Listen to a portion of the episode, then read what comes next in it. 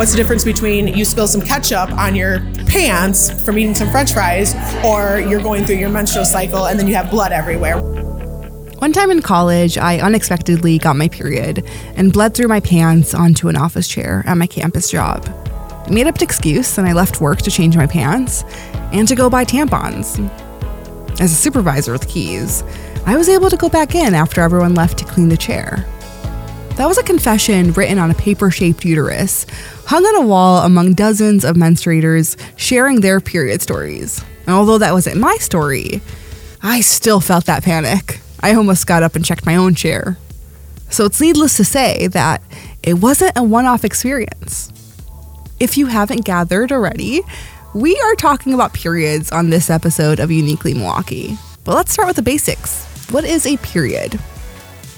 It's a discharge of blood that comes from the shedding of the uterine lining, which thickens in the weeks preceding to it to prepare for a possible pregnancy.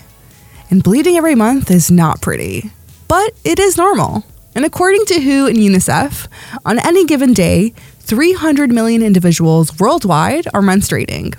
And on top of cramps, back pain, overall uncomfortableness, the 2022 tampon shortage, and the fact that you're actively bleeding, you also have to live in a society and culture that teaches you that periods are gross and should be kept in secret. And when reproductive rights have been a forefront issue in conversation in 2022, we can't possibly have a well rounded conversation around reproductive health care if we're ashamed of periods. This is Uniquely Milwaukee. It's everything you love about community stories, but more in depth. Giving the stories the time and attention they deserve. Changing perspective one episode at a time.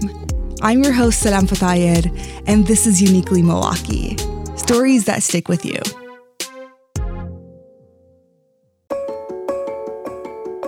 Are you on your period right now? I am not.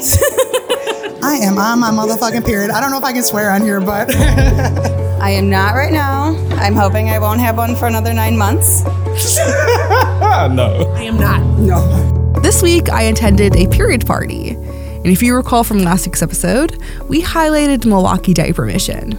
Milwaukee Diaper Mission is Milwaukee's basic needs bank. So, we are a nonprofit that supports other smaller nonprofits with a reliable source of diapers and period supplies for the families they serve. And this period party was hosted by volunteers of Milwaukee Diaper Mission, Nicole Wing and Jamie Robarge, who offered her photography studio. Nicole is speaking. I voluntarily on a weekly basis, and primarily when I go, I put together period products kits recently, as the uh, distribution day happens, the shelves are empty. So it really just drove me to want to do something and to help out what I could. And so it gave me the idea to have a drive, but I didn't just want to have a drive, so I made a party. And your ticket into this exclusive period party was to donate period products. Although the party had delicious treats, specialty cocktails, a DJ, a photo booth with a giant pad as a backdrop, another booth where you can get your own butt drawn, and period products at every corner. The role of this party wasn't to get menstruators together in sync cycles. It was to raise awareness about period poverty, period stigma, and period shaming. Here is co host Jamie speaking on that. Two in five menstruators at some point in their lives can't afford menstruation products. So I think because it is so normalized that like you are menstruating, you're going to get your products, but people don't really realize how often people don't have access to sanitary, clean uh, menstruation products. It's interesting because when you think about it and you go somewhere and there's like free period products, like let me grab a couple just to get, it almost feels like you're stealing or something, but it's like this should be available to everybody. Period poverty is a lack of access to menstrual products, hygiene facilities, waste management, and education. Period poverty is also a public health crisis that's not really talked about, including the many different barriers social, cultural, economic, and political barriers to menstrual products, education, and sanitation. One of those barriers is affordability. Let's talk about the true cost of your period. The average woman menstruates from the age of 13 until the age of 51, about once a month, with each period lasting from three to seven days. All in all, This equals to 456 periods over a span of 38 years, which means you're bleeding for six years of your life. And it's a big part of my budget right now. A box of tampons is roughly $8. And you're supposed to change your tampon every six hours to avoid toxic shock syndrome, a rare life threatening complication of certain types of bacterial infection that can be caused if you keep your tampon in for a long period of time. So that means you're probably using four tampons a day, 20 tampons during your cycle. And if your box only carries 36 tampons, congratulations, you have to go buy another box for your next cycle. And you just spent over your lifetime $2,000 on a single period product. And the fact of the matter is that this is a necessity, even if it's priced as a luxury. And 16.9 million Americans are living with period poverty. It's not our choice to have this every month, and I just never understood why we had to pay so much money for it. Milwaukee Diaper Mission is here to help menstruators in Milwaukee access proper hygiene products. Everything that you guys brought in is going to help so many people. Right now, the number is around 450 menstruators that they help monthly, and that is around 9,000 products each month. Here is Megan Johnson, founder and executive director of Milwaukee Diaper Mission, to remind us of what is included in these period kits. Yeah, so we provide a couple of different options for period kits. We provide a pad kit, a tampon kit, and a reusable period kit, which contains cloth pads, period underwear, and a silicone menstrual cup. I left the period party a bit more educated and grateful that I have access to proper hygiene products. And even though I knew better, that period shame magically didn't go away. Even when I pitched the story to my content team, I still felt uncomfortable talking about it. So, the rest of this episode will focus on period stigma and shame because 42% of women, or those who menstruate, have experienced period shaming, with one in five being made to have these feelings because of comments made by a male friend. And it's time we remove the shame and stigma from menstruation. Support for 889 comes from your membership and the Greater Milwaukee Foundation. Through the Greater Together campaign, the foundation and community work together to build a thriving Milwaukee for all. Partnership ideas at greatermilwaukeefoundation.org. There is this term called menstrual moaning, and it refers to women's negative communication about menstruation. Girls, myself included, are taught to remain silent around menstruation because there's a taboo that makes it socially unacceptable to talk about menstruation. But we get around it by venting to one another, and it can be a sacred space. I mean, you talk about that one relatable moment when you had an interaction with a man, and maybe you're trying to get your point across, and they hit you with, Are you on your period? Because crazy is synonymous with a woman on her period. And hey, I say you earn the right to talk and moan all you want about period cramps, bloating, acne, how your body feels different, how you've been treated. But because of all this secret negative talk, it can build more shame.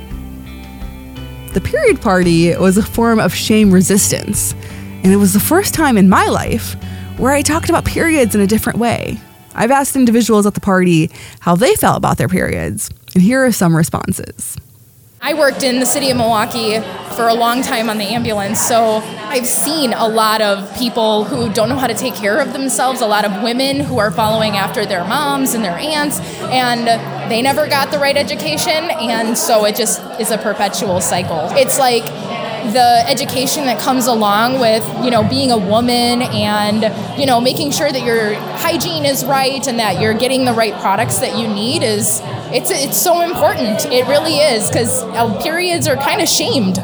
We are i think in an era where we're starting to support each other instead of being nasty to one another. And you know, I think with all of those growing pains that come with, you know, the nasty side of being a woman growing into one, and then, you know, that sustainability when you become a woman as a young teenager into 30s, 40s, 50s, I think that your period is just something that you kind of all have in common and doesn't really matter what kind of day anybody's having, that, uh, you need something for your period, you can always ask another woman for it. I've definitely been there in the bathroom, like, does anyone have a tampon?